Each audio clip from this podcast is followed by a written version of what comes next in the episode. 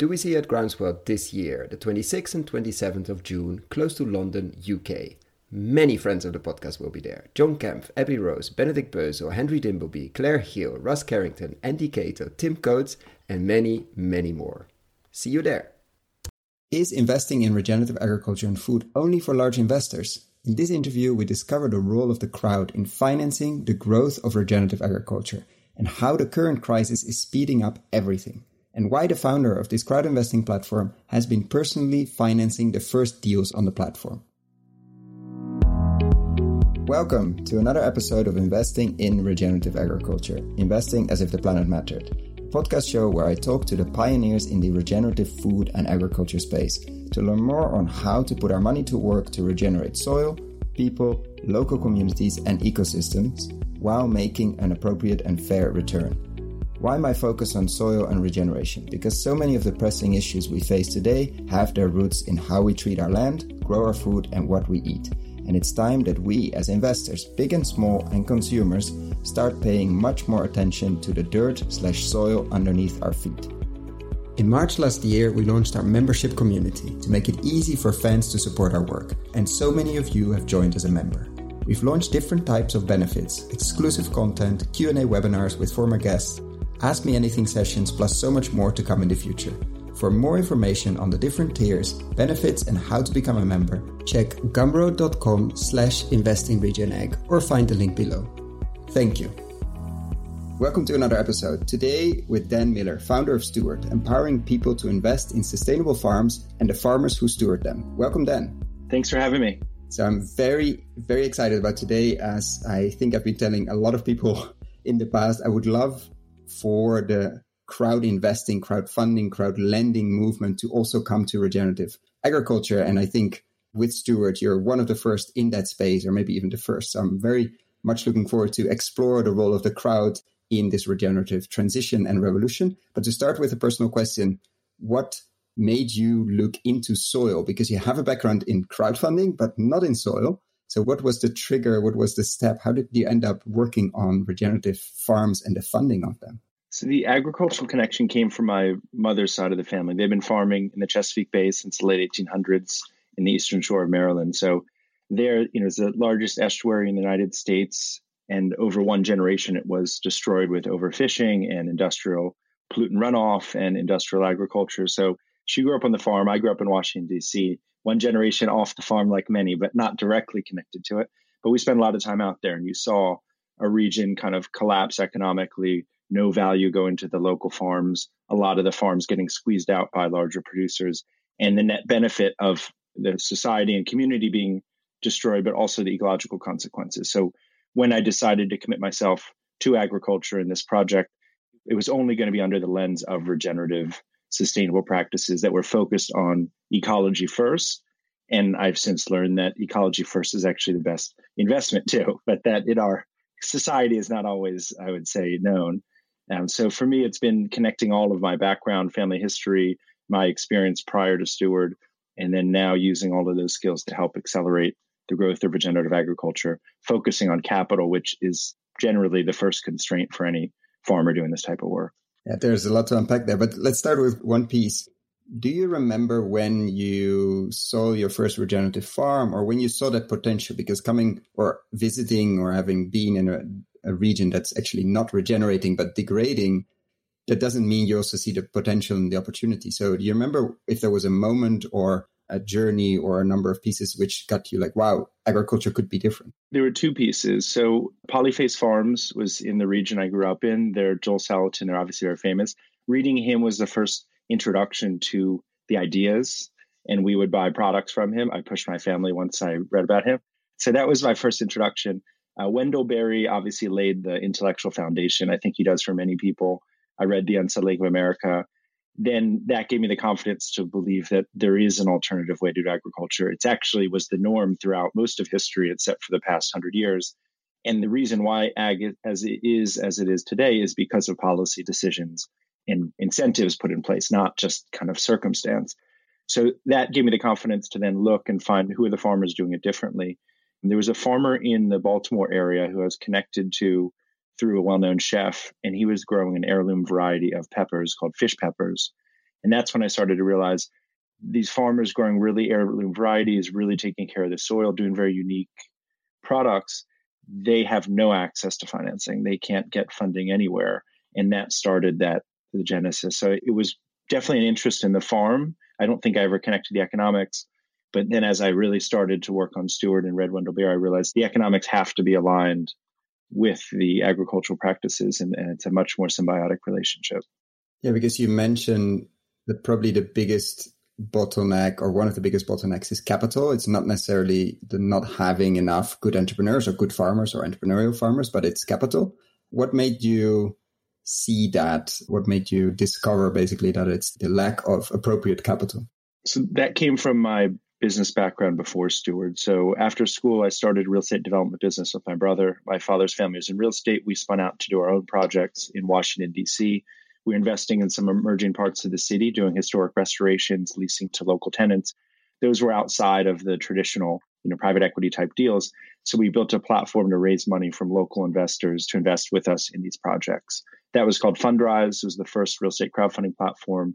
Has since grown to raising over a billion dollars online, but was initially used as a vehicle for us to connect with a different type of investor. So around that same time, the buildings that we were leasing to younger chefs, I started to meet the farmers that they were buying from. And any of those farmers I spoke to, even though they're selling to well known chefs and they're selling at the farmers market and everyone loves what they have, none of them had access to capital. And it just seemed like a huge gap where demand for their products is exploding, but they can't get the funding to get production up to meet the demand. It's kind of classic economics that they should be able to get that financing, but it's not available. So the idea with Steward was taking the individuals that are supporting this movement giving them the chance to invest directly in those regenerative farms and farmers. Capital is much needed, but also rebuilding links in a food system. So that's where that connection began. And then in my research and early discovery of the business, it was clear that most funding in agriculture is driven by government policy from government direct lending or through banks that are effectively just lending through government programs. And if you're not a large commodity producer in the US and generally around the world, they've kind of followed this practice. If you're not a large commodity producer, you're ignored and you don't get financed. Whether that's by design or not, that's a different conversation, but they're left out. So 90% of the farms in the US are small to medium farms. Most of the market is this mid sized to small sized farmer. Many of them are sustainable or would like to do regenerative ag, but without the capital to grow, they can't get there. So there's a whole network, whole different types of farms all around the country and world that we support, but they, they all are persevering in the face of challenges, and a little bit of funding goes such a long way for them to grow their businesses. Yeah, just to emphasize, basically, the first response of many people that are not in ag would be okay you have a f- thriving business a lot of room to grow chefs that are were buying probably before the crisis and hopefully will be buying after or a lot of customers on your markets REKO rings etc why don't you go to a local bank and just get a loan to grow? But local banks are either ignoring ag or are focusing on the type of ag that is not this. That's basically what you're saying. And that's where it gets structural of the economic systems we build are focused on larger companies and more standardized practices. So for a smaller scale farm that has a product that's not a classic commodity, so the market value is kind of unknown, they're a little unique in how they run their business and the location and the risk. A bit weird. Yeah. Yeah, they're strange. they're they're kind of artists a lot of the times. They're different. So they would have trouble getting financing anyway through traditional channels. But the fact that they're not in the, the bucket that the bank can lend to at low risk, they don't do it. And in the US, most community banks have closed, credit unions have closed. So there's been a consolidation of money to the large financial institutions. And this is just not something they're going to touch. So the, the point of Steward is to bring the capital back locally or regionally some international, but at the end of the day, if you can fund farms from capital within the region, they're getting the benefit of the farm, the land's being helped, they're buying products, they're getting a return.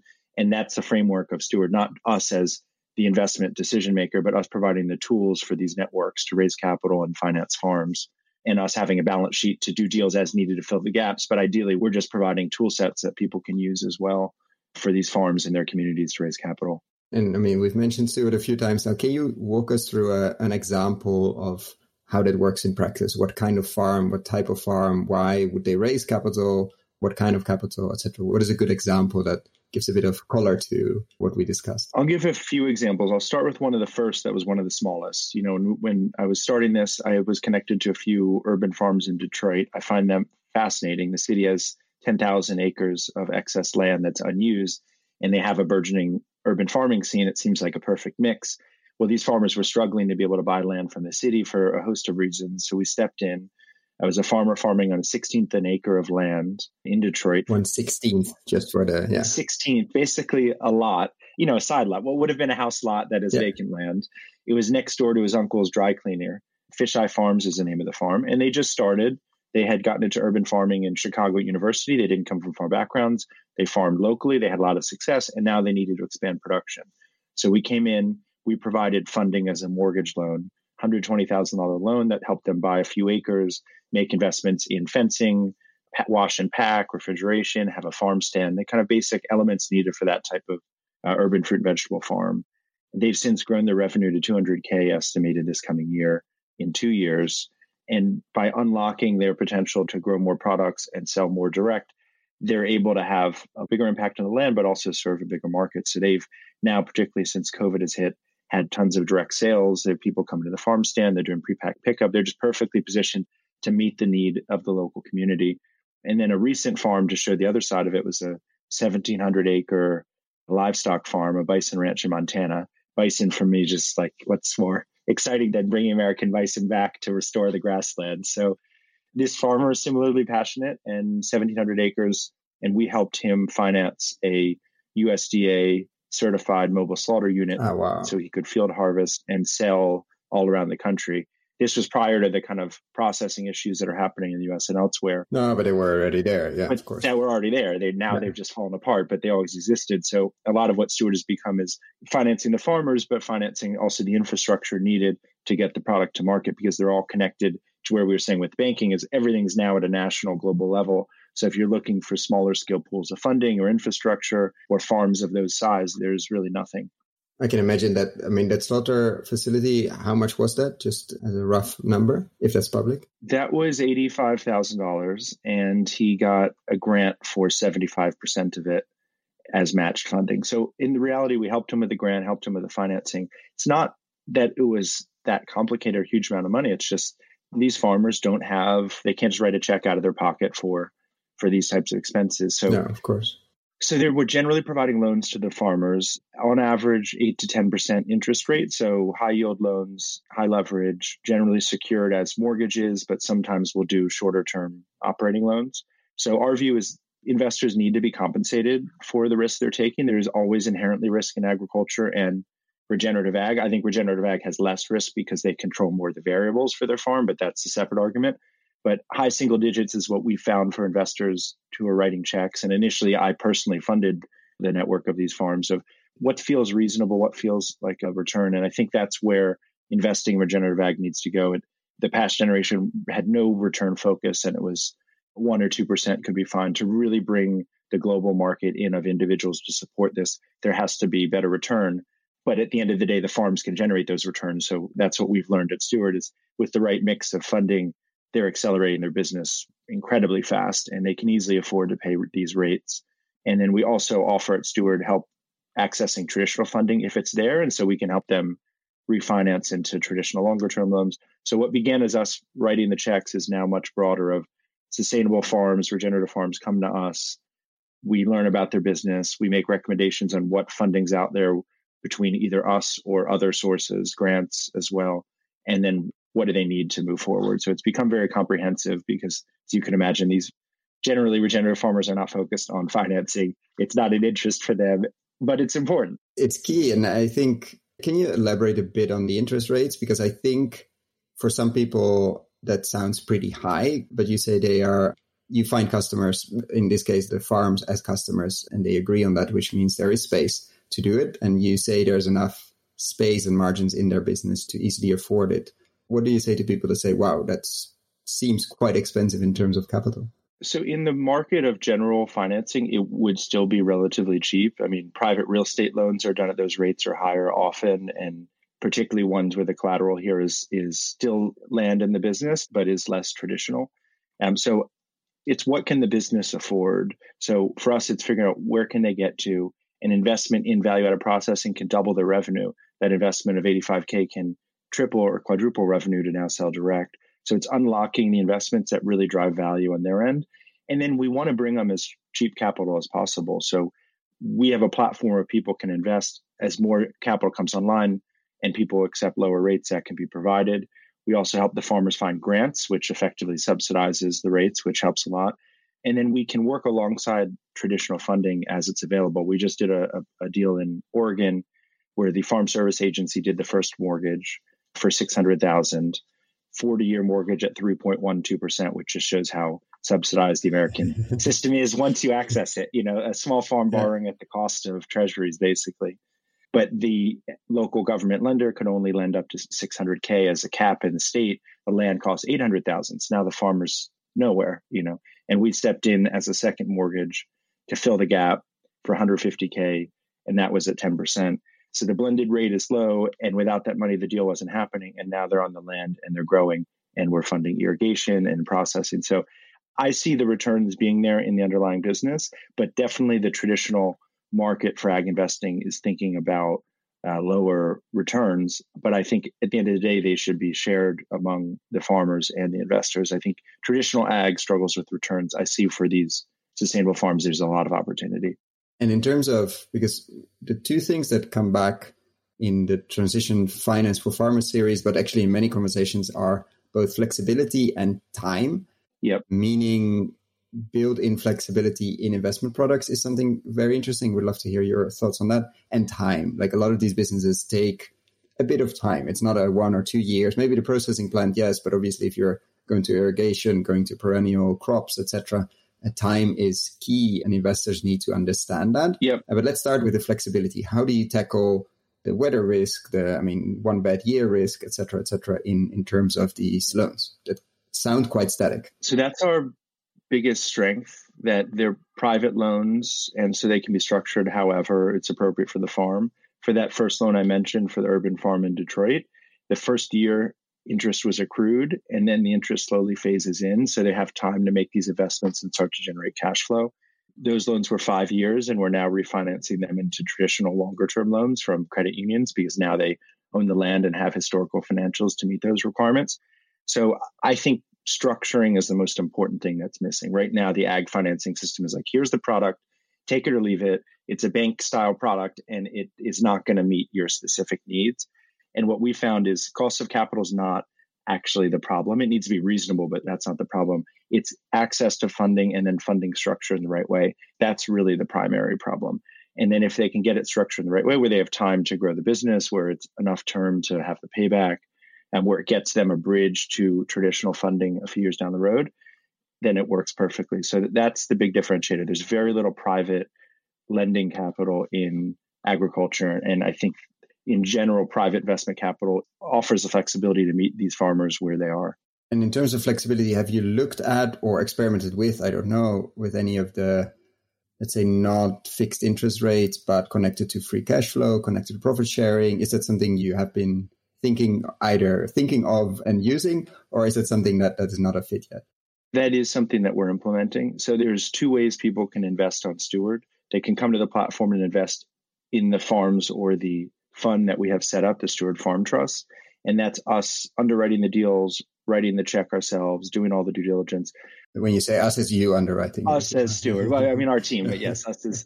So they're reliant on us and our underwriting and securing a mortgage and making sure everything works. We're also now rolled out our software to farmers where they can use the fundraising tool we have built, which allows them to distribute an offering in a compliant way, raise funding. And we're setting up some of those offerings as revenue shares, particularly the ones that allow anybody to invest. So we're working with, say, in Oregon. We have a license now where any Oregon resident can invest in the Oregon farms in our platform, little as you know, $100 or any amount. There, where you have a lot of smaller investors and you want to align their interests with the farm, to promote the farm, to buy from the farm, to really engage. That's where I think RevShare works. So I view the the kind of accredited style investors that are investing 10 to 25k and up. They want classic, you know, collateral mortgages. We have some tax-free products. Everyone loves that, of course. Whereas the local investor that just loves that farm, they buy from them, they see them at the farmers market, they want to put in a thousand bucks. They're more suited to a project where they're going to get some products and they'll get a share of revenue. So we're, we're adapting the structure to the need of the farmer and to where it sits in the capital stack. Yeah, because for now, most of what you've described is accessible for accredited investors and up. because of legislation, right? Except for the Oregon piece you, you just mentioned. Like the two farms you mentioned, the processing unit, etc., isn't yet accessible for somebody to put in a hundred bucks. So we do have a product that's available to any US resident, non-accredited as well, as little as a hundred. That's called the Steward Farm Trust. So that vehicle makes loans to all the farms in the Steward platform. And then as it earns interest, pays out dividends. So that was set up to channel small dollar individual investors. Alongside that, accredited high net worth have more flexibility to invest either in that fund or in individual deals or in portfolios of deals. What we've been trying to do from the start, and this goes to my background at Fundrise too, of how do we get individuals at a local level investing in these farms, the regulatory cost to do that in the US is $100,000 or so. You know, it doesn't work for a farmer trying to get 100,000, but we're now innovating on state-based crowdfunding rules where as long as all the residents are from the state the farm's from, they're exempt from federal law. Under state law, we have certain states that allow local investors. So now we have a platform license, let's say in Oregon.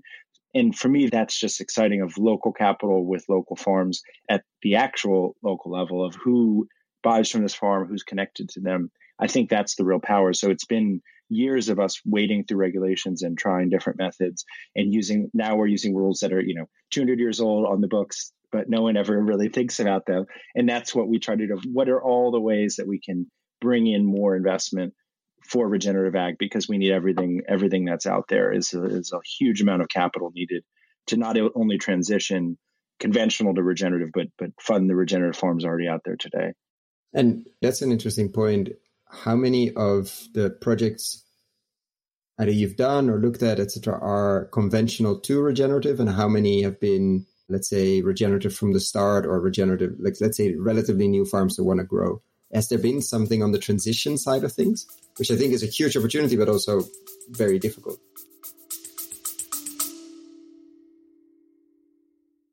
Do you want to learn how to invest, or are you an entrepreneur and want to build companies in the regenerative food and agriculture space? Or do you work in big ag and big food and want to really move the needle? We have developed a new video course for you. Find out more on investinginregenerativeagriculture.com slash course or in the show notes description below. The transition has picked up recently. So the beginning of Steward was purely regenerative focus. We're getting applications from farms who are already regenerative. The first 16 we funded, all regenerative. Uh, we had over 2,000 applications in the first year. So it's just kind of huge inflow of applicants. So the first focus was who's already farming today, doing important work, established products, established markets, and now they need growth capital to take the next step. That's where we started. And this could be the market gardens, the urban farms you mentioned, the processing units, the, the examples you, you mentioned. Yeah. And so they already have their market built in and now they need to expand production. For me, that's a very simple economic proposition. The sales are there, they just need more production.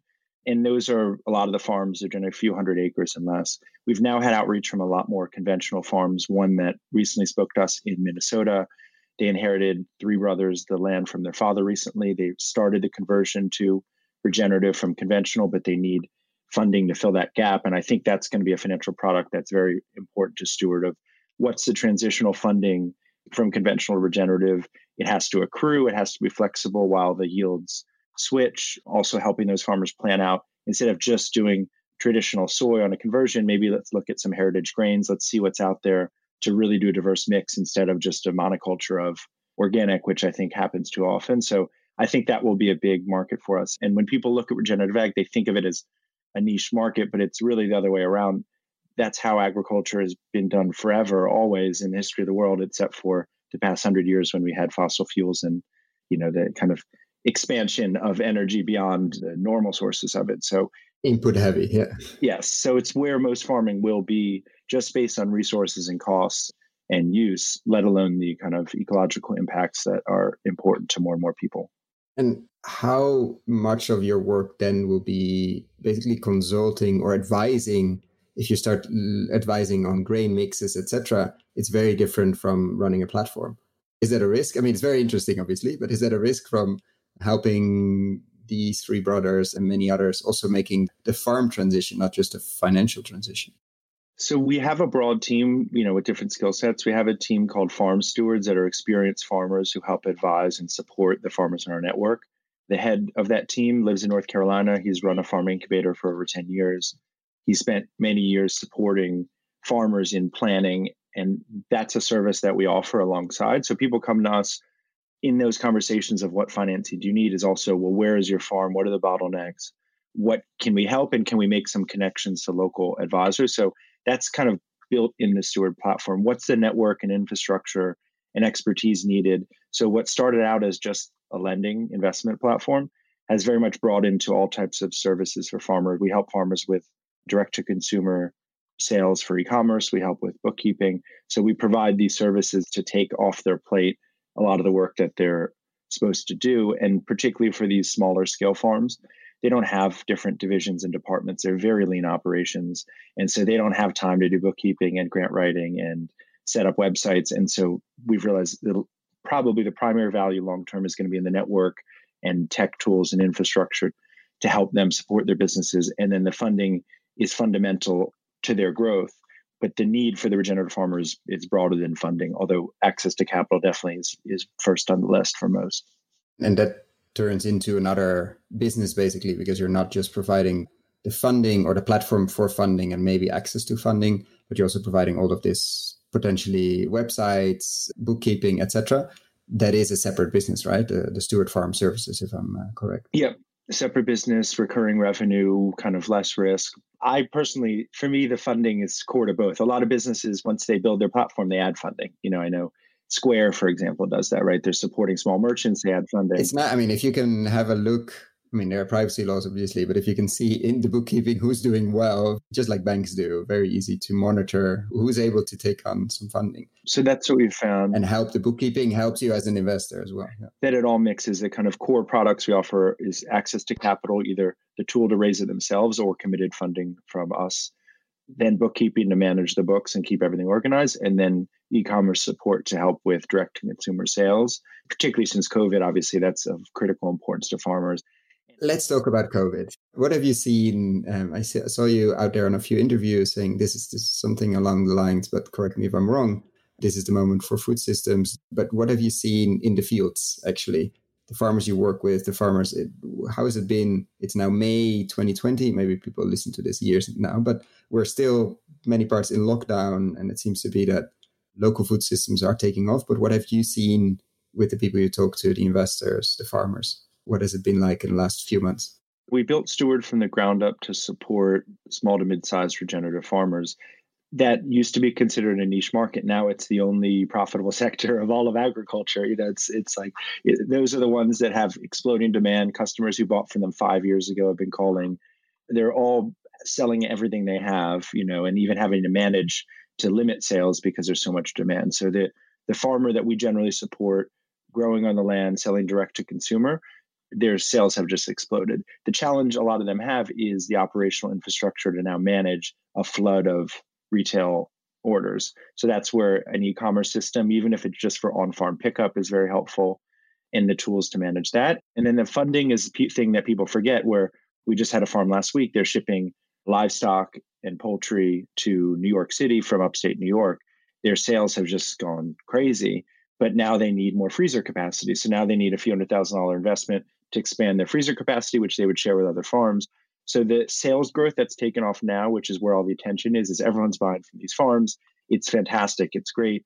But then nobody's realizing, well, where's all the money going to be then to get that infrastructure to actually meet the demand that surged? And that I think Steward's uniquely positioned for. And in general, that's where access to capital continues to cripple the movement. But for us, it's investors are more engaged than ever. There's more capital that wants to invest this than ever in the farms. And now we're actually working on some processing infrastructure like that, shared freezer capacity and value added processing. So I see it being the whole network needs that support and needs to be integrated. And when the dust settles a bit, I mean, nobody knows how long and what the new normal looks like. What is your idea there? Is, is everybody going to go back to buying chickens from the supermarket or absolutely not? Is this a, the watershed moment for the movement? What do you think? I think it is a fundamental shift. Obviously, the demand will drop back somewhat because you never keep 100% of new growth, but I think it's going to be on a new trend line. What happened in this moment was the farms had to streamline their enterprises. So the ones that really had a good direct to consumer system built a really efficient machine that was very easy for customers. And now, for a customer, that experience of buying right from a farm is as easy as any other shopping experience that they have. With a very different quality. Yes much better quality. And that's the reality is if the best quality product doesn't ever make it to the grocery store because there's not that much of it and the margins the grocers and distributors take doesn't make any sense. So if you want the best product you have to go right to the farm. And then for the farmer direct sale is the best that they can get. So it's so aligned. And now with technology making it so easy it's growing. But many farms that were just wholesale to restaurants now have to shift. That's a challenge a lot of farms that are conventional and even large scale commodity, they're selling through tons of intermediaries. So one of the key things we advise on all farms is just like we're trying to get your capital direct, of get the investors right to your farm, try to make all sales direct as much as possible, remove the intermediary, take the margin yourself. And that's now what COVID's created. That direct to consumer channel has exploded. So not all farms are grabbing it, but it's there. And I, and I do think it's going to continue to grow. So it, our interest has skyrocketed. I think anybody who's uh, farming on the ground, their interest has skyrocketed. They're nervous about when it ends, so they're waiting to invest until then. You know, this farm with the freezer capacity, they want to see six more months of this before they make that investment. But I believe that it's going to continue. And we've had farms say even if they had 10% of the, the demand, they would have full sales of everything. So it's far beyond the capacity for any of these wow. producers to meet. And what is your biggest challenge now, but let's say also post COVID or after the dust settles? What's the biggest challenge for Steward at the moment? So, the hardest part with Steward is the operational regulatory infrastructure around compliant securities offerings, making sure deals are vetted and underwritten, the whole framework around that. I mean, at Fundrise, we pioneered the idea of crowdfunding online and used regulations that were, you know, had been, not been used in a long time to try to make that possible. Similarly with Steward, we're trying to push forward of how do you bring more and more investors in at the right level, in the right structure to the farms. And that's been years in the making. And we now have that infrastructure set up. And so now it's really about bringing the capital online to support the farms and expanding it. So it, it's we're in growth mode where if somebody comes to us ready to invest, they can pick among this whole network of farms. And as farms come to us, we can deliver value to them. But at the end of the day, the systems we've built are very niche and very complicated to do something simple. Like, how hard is it to have a local resident in Oregon invest in a farm in Oregon? It seems like it should be very simple, but that's not the norm. And in order to make that and facilitate that, it requires really nuanced technology and regulatory understanding. But that's my contribution to regenerative agriculture of really in-depth knowledge on financing and regulations and raising money online and everything that's needed to bring capital in because everybody's known for a long time access to capital is the problem. That's well understood. It's how do you then get the money to where it needs to go efficiently? How do you build a machine? Yeah. Yeah. And without just start funding 100,000 acre farms, which is all that exists historically in regenerative ag of big pension funds, family offices owning thousand acre tracts of land plus.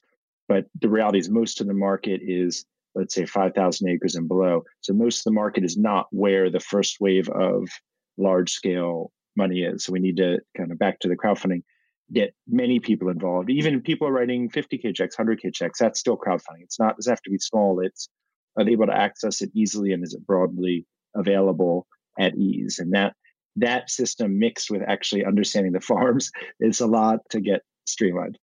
Yeah, I know. I know some examples in the renewable energy space which I know the it's I wouldn't say equally challenging. It's very tricky, obviously, to do, but at least there you have you're not dealing with a live system. You're dealing with solar panels, wind turbines, and that's pretty much it. And that's already very, very complicated. Imagine if you bring that whole crowd piece and all the regulation to the agriculture space where everything is moving and everything is alive. Yep. And yeah, I can imagine. So can you give us a lay of the land? We're now in May 2020 how long has Steward been around? How many people are you? How many farms did you fund it? And how much money has gone through the pipes basically of the system, just to have a bit of an understanding where you're at? I started working on Steward in 2016, just researching, learning, meeting with farmers. When we launched the podcast, yeah, yeah, right around then. I, I, you know, that was early days. I started to meet these farmers, but the idea of what can these farmers what do they need? What can they afford to pay? How are their businesses run? Are can they be successful? You hear all the time small farms are struggling. Are they viable enterprises? So that was a long discovery phase for me. The first farms we funded were two in 2017 in the summer.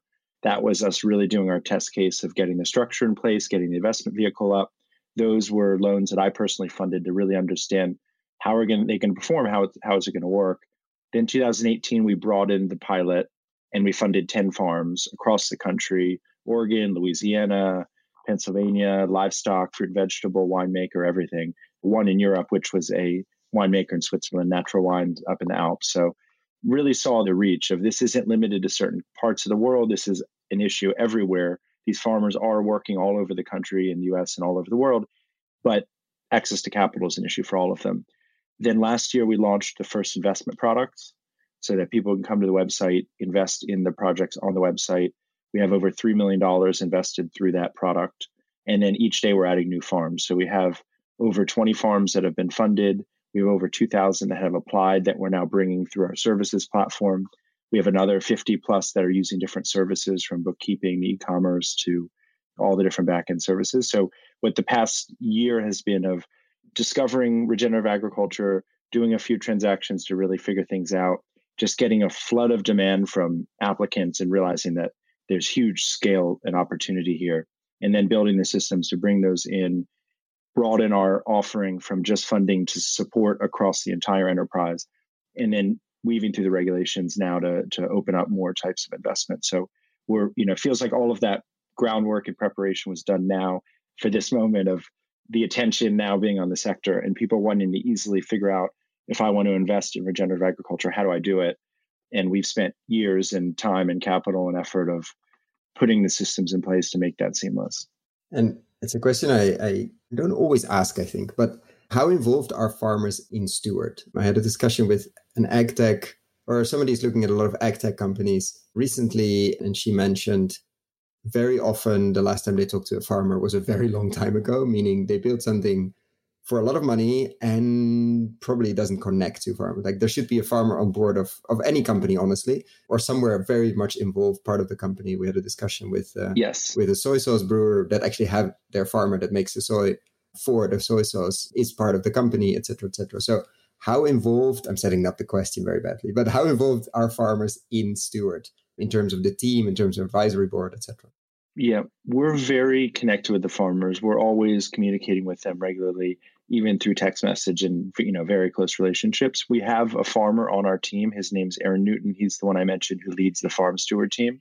So he personally has 20 years experience farming, running a farm incubator for over 10, and he works with the farmers as they come through and has a phone call and helps advise them. And he has a network of experienced farmers that have worked at other farm incubators that he's met around the world that support these farms. So we're very agricultural focused. I don't even like thinking of us as ag tech because I find so much of ag tech is let's do really advanced technology solutions for the mega farms, you know, spectral imaging and drones and automated everything. Digitalize everything, yeah. Digitize and get rid of the people for sure. That's always the focus. Of course, robots would be the solution, yeah. Whereas, why don't we just have simple tools for the farmers, like just get them with the basic elements that they need? And so for us, it's providing those tools, software they can use, help with bookkeeping, but it's more of how can we take this out of your hands so you can just focus on the farming and some of these back end elements are saved. So we try to be very easy to interface with the farm. We have farmers on our team. We care deeply about them and we're in discussions with them regularly. I'm actually speaking to a farmer tomorrow who's a cheesemaker in Southern Oregon who are helping get financing to buy their land. And, you know, we talk every few months and there's definitely a close relationship and I've visited them a, a few times. So my passion comes from that of meeting the farmer where they are and supporting them in the way that fits them as opposed to here's some advanced solution we want and we just want to scale it and every farm's a number and let's just get 100,000 farms. It's really unique to that farm and that's regenerative agriculture that each farmer is different in how they approach it and their background and what they want to do. And in terms of let's switch a bit to the investor side. You mentioned it's accessible, and obviously, this is not investment advice, but it's accessible for anybody living in the US. Did it also mean for the Swiss farm, the winemaker you mentioned? Was that financed from the US? How is this in terms of accessibility at the moment, which can obviously change? Yes. But in, just to give people an idea, um, who can access the platform from the investor side? We try to be as broad as possible, and that's our experience in these rules and regulations. So we can have investors from anywhere in the world as long as they're accredited. And we have a process where they can submit those materials. So that allows investors from all around the world to invest in these farms. We then also try to allow as much local investment as possible. So for US based investors, any of them can invest in the main project. And then you mentioned the Swiss winemaker, the Oregon farm. Then at the regional level, the kind of state level, we try to figure out what are rules there to allow local investment. But that's at a you know that those are the hardest ones to comply with because it's country by country and farm by farm. So we have a broad layer of the family office, high net worth investor who's really anchoring a lot of these investments, and then try to open that up to individuals at a few thousand dollars in lesser amounts. So it's the pairing of all types of funding that's really needed. And the way that the general framework for securities law is written around the world is if you're high net worth, you're exempt from most of the rules and you can invest yeah. in any deal. And if you're not, that's when get things get complicated. So we're built to open it up to anybody and we adapt and figure out how to use all those rules as possible. There's always some gaps, but at the end of the day, it's bringing and opening it up to as many people as possible. And in terms of you've done the Swiss farm, I don't want to keep coming back to that one, but what are your plans internationally beyond the US? So we had a huge amount of outreach from farms all across the world. Canada, New Zealand, and Australia have been particularly big. Those we have farms that are already in our queue. I actually just spoke with a oyster farm in New South Wales, about four hours south of Sydney. He already has raised money for his oyster farm through his local network. So now he can use our software tool to expand, broaden that and have that offering online where he can then share it to his email list and those people can invest. So he's now able to use our technology without us writing the check, but use the system for his network in Australia. And that's really where I'm seeing the growth now in Steward of here's the tool that allows you to tap into these investors easily, and here's how you can use it compliantly. And we have such a broader reach at that point because I may personally underwriting that deal in Australia is going to be tough. And we're going to build local resources over time to do deals from our balance sheet in those markets and others. But if there's a great farmer on the ground who has a network and access to potential investors, why not give them a tool to facilitate it and build them into the network. So as we've gone from direct lending and direct investment to tools, whether that's a bookkeeping or e-commerce or fundraising tool, that's really allowed us to support the international market. For me, there is no geographic boundary to this work. Is demand for it and a need for it everywhere. So it's just a matter of balancing what can you support and then what's the operational infrastructure to do that. And that means that, let's say in Australia, there wasn't or isn't a platform that is able to do it. And for this farmer, it makes more sense to license basically to take the Steward platform than to find a local, some kind of local solution to handle the investors that he has already. Yeah, so he had, creates a profile on the Steward platform and he sets up his offering and he shares it with his investor. We don't take a percent of fee, we just charge a monthly SaaS fee. So it's effectively software as a service. So the reality is the work we're doing around fundraising is very advanced. Like mm-hmm. I've done this for 10 years in two companies of how do you really open up investment but make it simple and compliant. So and that compliant part is the same in Australia, would be the same in Italy or depends on the country. So that's something that could be limiting country by country. That is part of a limiting factor. And you find out, you know, what are the rules? Generally there's a similar carve out where the higher level investors can easily invest. And if you want small local, you have to do some more filings and we can assist with that. But I think the other focus is we're just committed to sustainable agriculture. And so there's an alignment with these farmers. They come to us. We care about the work they're doing. You're not doing any other type of farmer. So. We understand their business, no other type of farmer. We know about, okay, you need this for working capital. How about this? How about that? Or if you're looking to buy land, this is an option, that's an option. So the fact that that's all we do, only regenerative agriculture, which you know, I probably have a nice network of alumni, alumni farmers or farmers that are still being still financed, etc.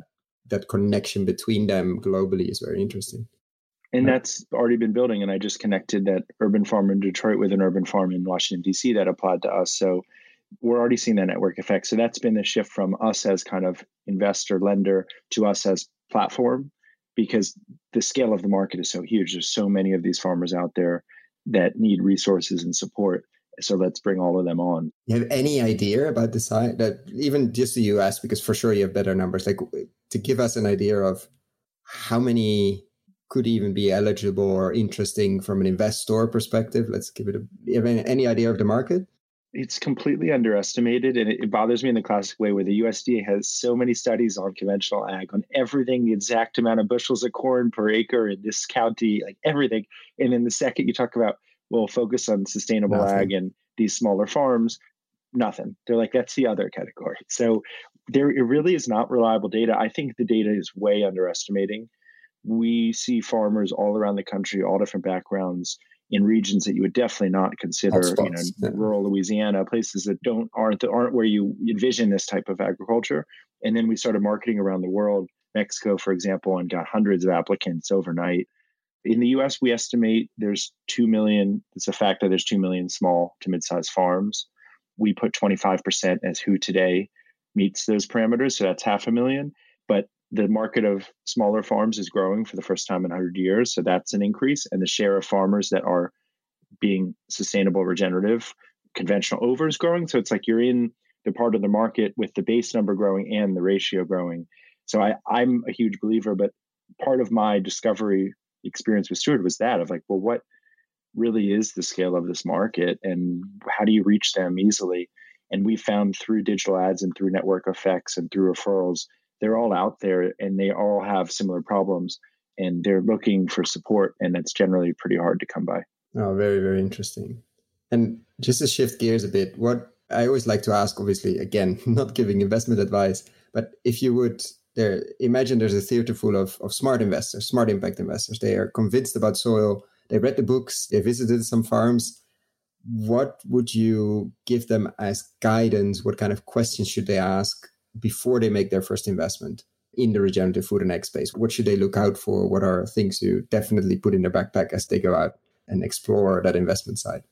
I always think they should start of what means the most to them. So is it a certain region that matters, maybe where they grew up or they have a connection to, they want to support farmers there? Or is there a product type where they are obsessed, let's say, with cheese and they want to support a cheesemaker? Like I hear something about that. Uh, yeah, the second time you bring up cheese. That's interesting. I mean, definitely, I'm for sure. It's you know, the, enjoy the products is one of the best parts. So I think of it as you're building a close relationship with the farmer by investing in them. You can invest in a fund, but you can also invest directly in a farmer. And I think the more engaged you are of, let me speak to the farmer, let me understand them and how I'm helping them and what is important to them. I always think that's a good place to start we have all types of investors. We have individuals that are obsessed with the farms and want to visit them and want to talk to them and want to volunteer and help with harvest and do everything. And then we have the more classic family office where they have a mandate and they want to do more sustainable investing and they're kind of allocating and they want to put 5 million spread across this many deals and those can be done too of you know here's the portfolio these are the different transactions they're all secured mortgages between 8 and 10% you know if you want tax free it can be this so they're very different conversations. But the, the first group where they are passionate about this work and they want to see it happen, I think the more they can be connected to the things they're investing in and feel that connection and understand it, the easier it is for them to take that first step because it's a very non-traditional investment. And if they're just wanting it to look like a classic commercial real estate investment, it is a little bit different. It still is real estate, it still fits those characteristics, but you have an operating business that's dealing with nature and land on top of it. So I think that that personal connection is a driver. And, and we find that all the time that one of the larger investors in the deal may have grown up nearby that farm or they used to farm at one point and they want to support it. It's a lot of successful entrepreneurs who've made their money and now want to reinvest and have that have a positive impact. So I'm I'm hearing from those investors all the time. But I think to get over the hump, the more they can feel a personal connection with that farmer that project, the more likely they are to do it especially the first ones. Yeah. It's probably the advice I give the most. Go and talk to farmers. Go and spend time on farms. I know. Actually go visit them. I know. Go visit. You will learn a lot. And it's not so easy and it's actually not so complicated. It's very complex. But go and talk, spend time, listen. And especially if you didn't grow up on a farm, especially if you haven't been on regenerative farms recently, you'll be in for a few surprises, which is good. A good surprises, not bad ones. But go and talk, go and learn, go and ask questions because there's a lot to discover there. And you will find ways to put money to work. I completely agree. So visit the farm. And that's what we really try to do at Steward of how do we engage those customers who care about the farm? They may see the farm, the farmer's market. How do they get further? Putting capital at the farms. A lot of them are building homes to stay out on the farms for rental. Like, how do we engage people in the world of agriculture because that's been the big problem. In the US, it was 1890s, half the population was in agriculture. Now it's 2%. So we've just pushed everybody off the farm, and 2% doesn't work very well. Obviously, removing all the farmers and scaling the farms has a lot of external consequences. So now we need to think about how are we going to get those millions or hundreds of millions across the world back into this they're not all going to be farmers, but they have a role. Yeah. They can use their capital, they can use their purchasing power, they can use their expertise. You know, whatever it takes, they need to put their resources, even if it's not just capital, but any resource they have towards these farmers because they're facing a lot of challenges and the work they do is very important. And without that support, they they have trouble. And very lonely. I think that's something we yes in the city underestimate. And I, I think we're being pushed to acknowledge that we're in this crisis and in many other crises are extremely disconnected from nature. And one of the best ways probably to get back into that is not only go out in nature, which on regenerative farms is everywhere, but experience that. And the best way I think to reconnect is through food, through agriculture, and discover that connection. And it can be through your purchasing, can be through your visiting in terms of tourism, and can be through your investment dollars or euros or yens or whatever you're investing. Yeah, and that's where my connection began too, from the restaurant side of seeing chefs and working with chefs who had huge demand for their products, were very passionate about what they were buying. So I think that's how the movement really translates from purchasing dollars to investment dollars is people who are connected through food. Chefs are the ones with the pedestal to actually draw attention and converting those customers is the first step. And that's often the conversation with investors. You talk about food a lot because that's what matters to them or that's the experience it's easy and wine the, the swiss winemaker too that he sells natural wines hand harvested up in the alps you know at a thousand meters that's just a product that people are connected to. It's not difficult to have people feel like i see i see the combination really in the it's a good portfolio. Oysters and wine and no no it is. I mean it is it's more sexy than than a wind turbine, which I'm actually staring at honestly outside this window. But it's definitely something people connect much more to than than the electricity coming out of their grid, yeah. which is fundamental, and we definitely have to decarbonize. It's one of the reasons I'm recording the podcast. I saw with investors the interest. If you ask them on surveys, the interest we asked them at Tonic in food and ag was always very high. But if you looked at their portfolios, they invested mostly in renewable energy and other sectors, and food and ag was always very, very small and I didn't understand because I saw all these people building very interesting things and like how come that it's not part of more portfolios because it's not that easy. I mean, there's structures and infrastructure is needed to do it. And finally, now years later, we're seeing more of those structures being built. To ask, I mean, this is a question you might have thought about actually. Not many people do in the space, which is the reason I'm asking it. And what if tomorrow morning you would have, or tonight, you'd be in charge of a $1 billion portfolio? You can invest it any way you want. What would be, let's say, a few carve outs? What would be more or less the pie chart you would put that money to work? Could be any duration you want, but it has to be invested, not granted.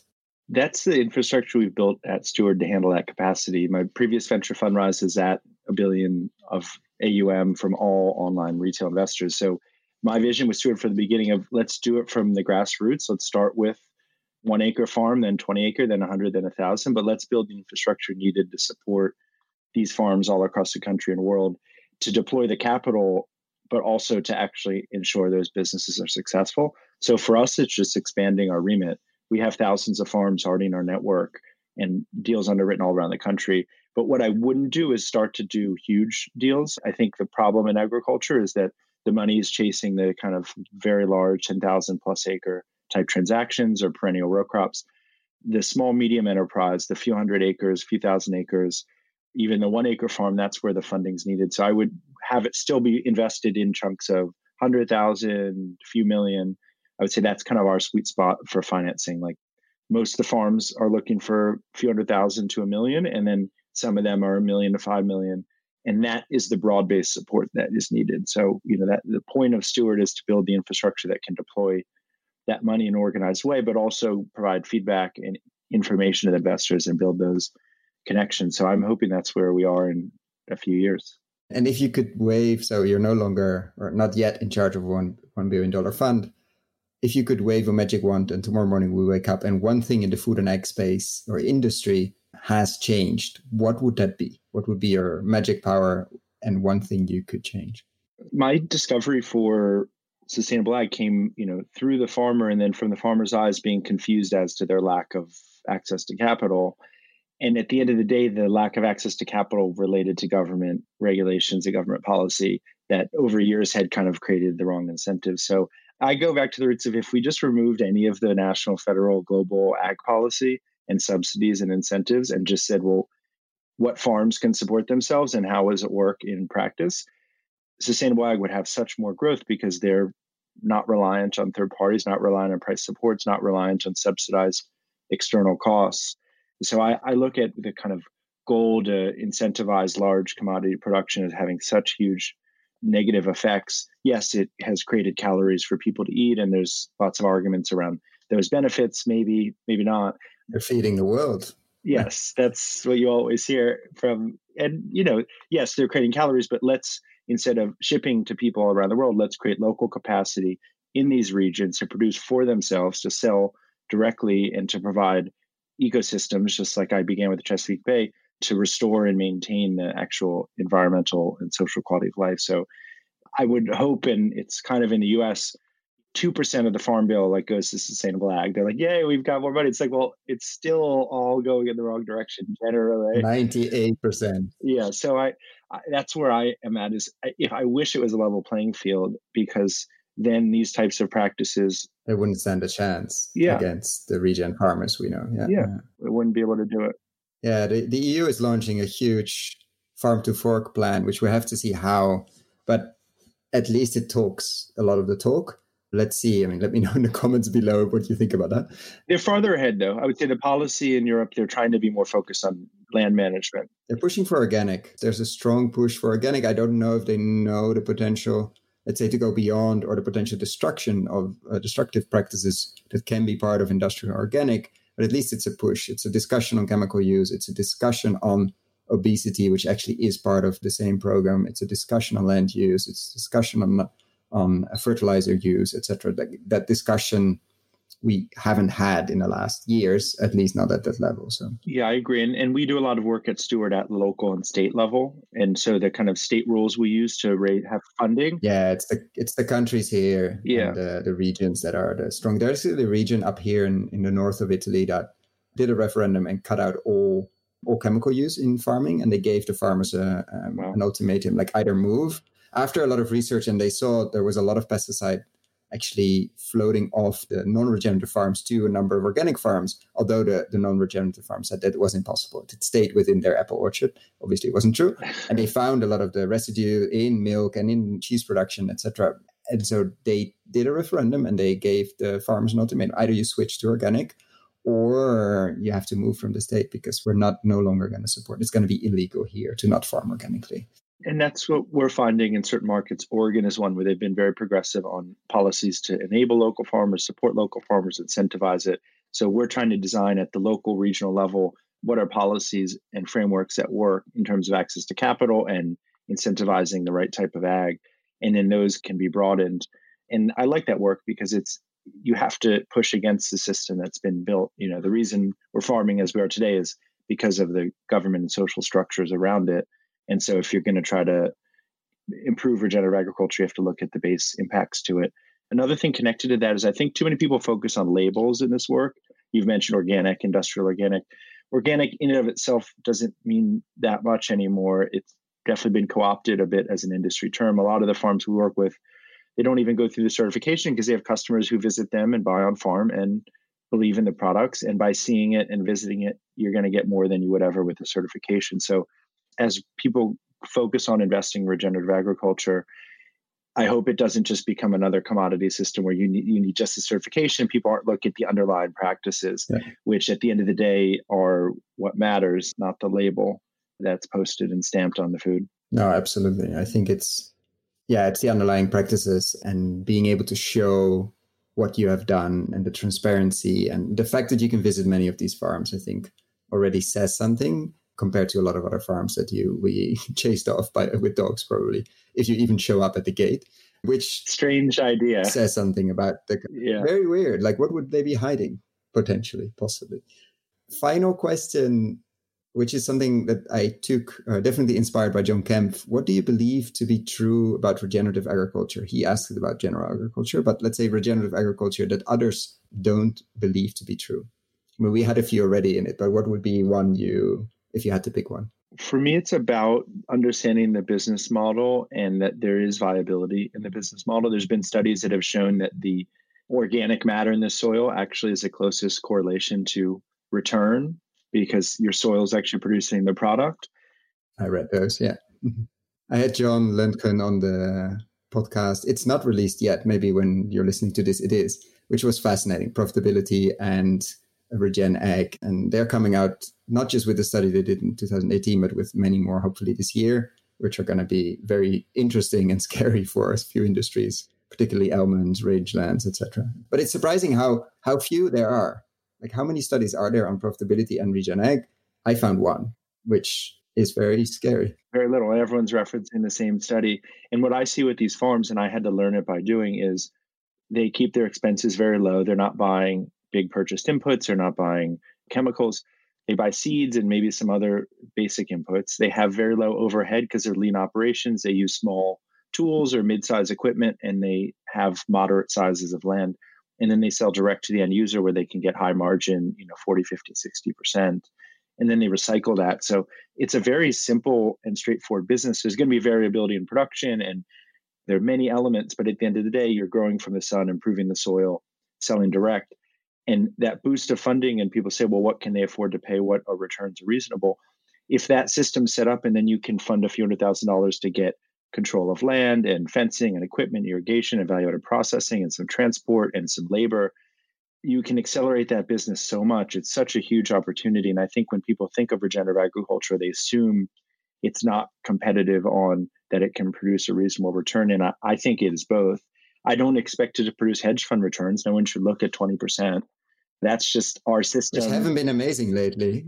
No, they have. Well, it's it's the theoretical return, right? It's like you, the pitch, but I think people should be very happy with eight percent, ten percent, six percent. You know, high single digits are solid or reliable. I go back often to forestry. The wood for a forestry project grows six percent per year in mass. So at the end of the day, your growth of your return is somewhat connected to actual the growth of the biomass of these products. And so I think returns around that fit what can be produced from the land instability indefinitely. Whereas when you get to really higher numbers, you have to have aggressive leverage or really kind of hard market risk, or it just gets complicated. So let's not make that also complicated. Yeah. Yes. Let's keep that part at least simple. Let's just keep it simple. That's what we're hoping to do. Fund the farm directly, get your return, get some products to get connected to them, see the impact, see what they are able to achieve with that capital, get paid back, and do it again. Um, there's so much more to discuss, but uh, let's keep that for another time. I want to thank you so much, Dan, for your time today and for diving a bit deeper into the crowdfunding side of regenerative agriculture. Thank you. I really enjoyed it. And if anyone wants to go to the website, they can go to gosteward.com, G O S T E W A R D. Thank you. I will definitely link everything we discussed below in the show notes. Thank you so much. Thanks. If you found the Investing in Regenerative Agriculture and Food podcast valuable, there are a few simple ways you can use to support it. Number one, rate and review the podcast on your podcast app. That's the best way for other listeners to find the podcast, and it only takes a few seconds. Number two, share this podcast on social media or email it to your friends and colleagues. Number three, if this podcast has been of value to you and if you have the means, please join my Patreon community to help grow this platform and allow me to take it further. You can find all the details on patreon.com slash regenerative agriculture or in the description below.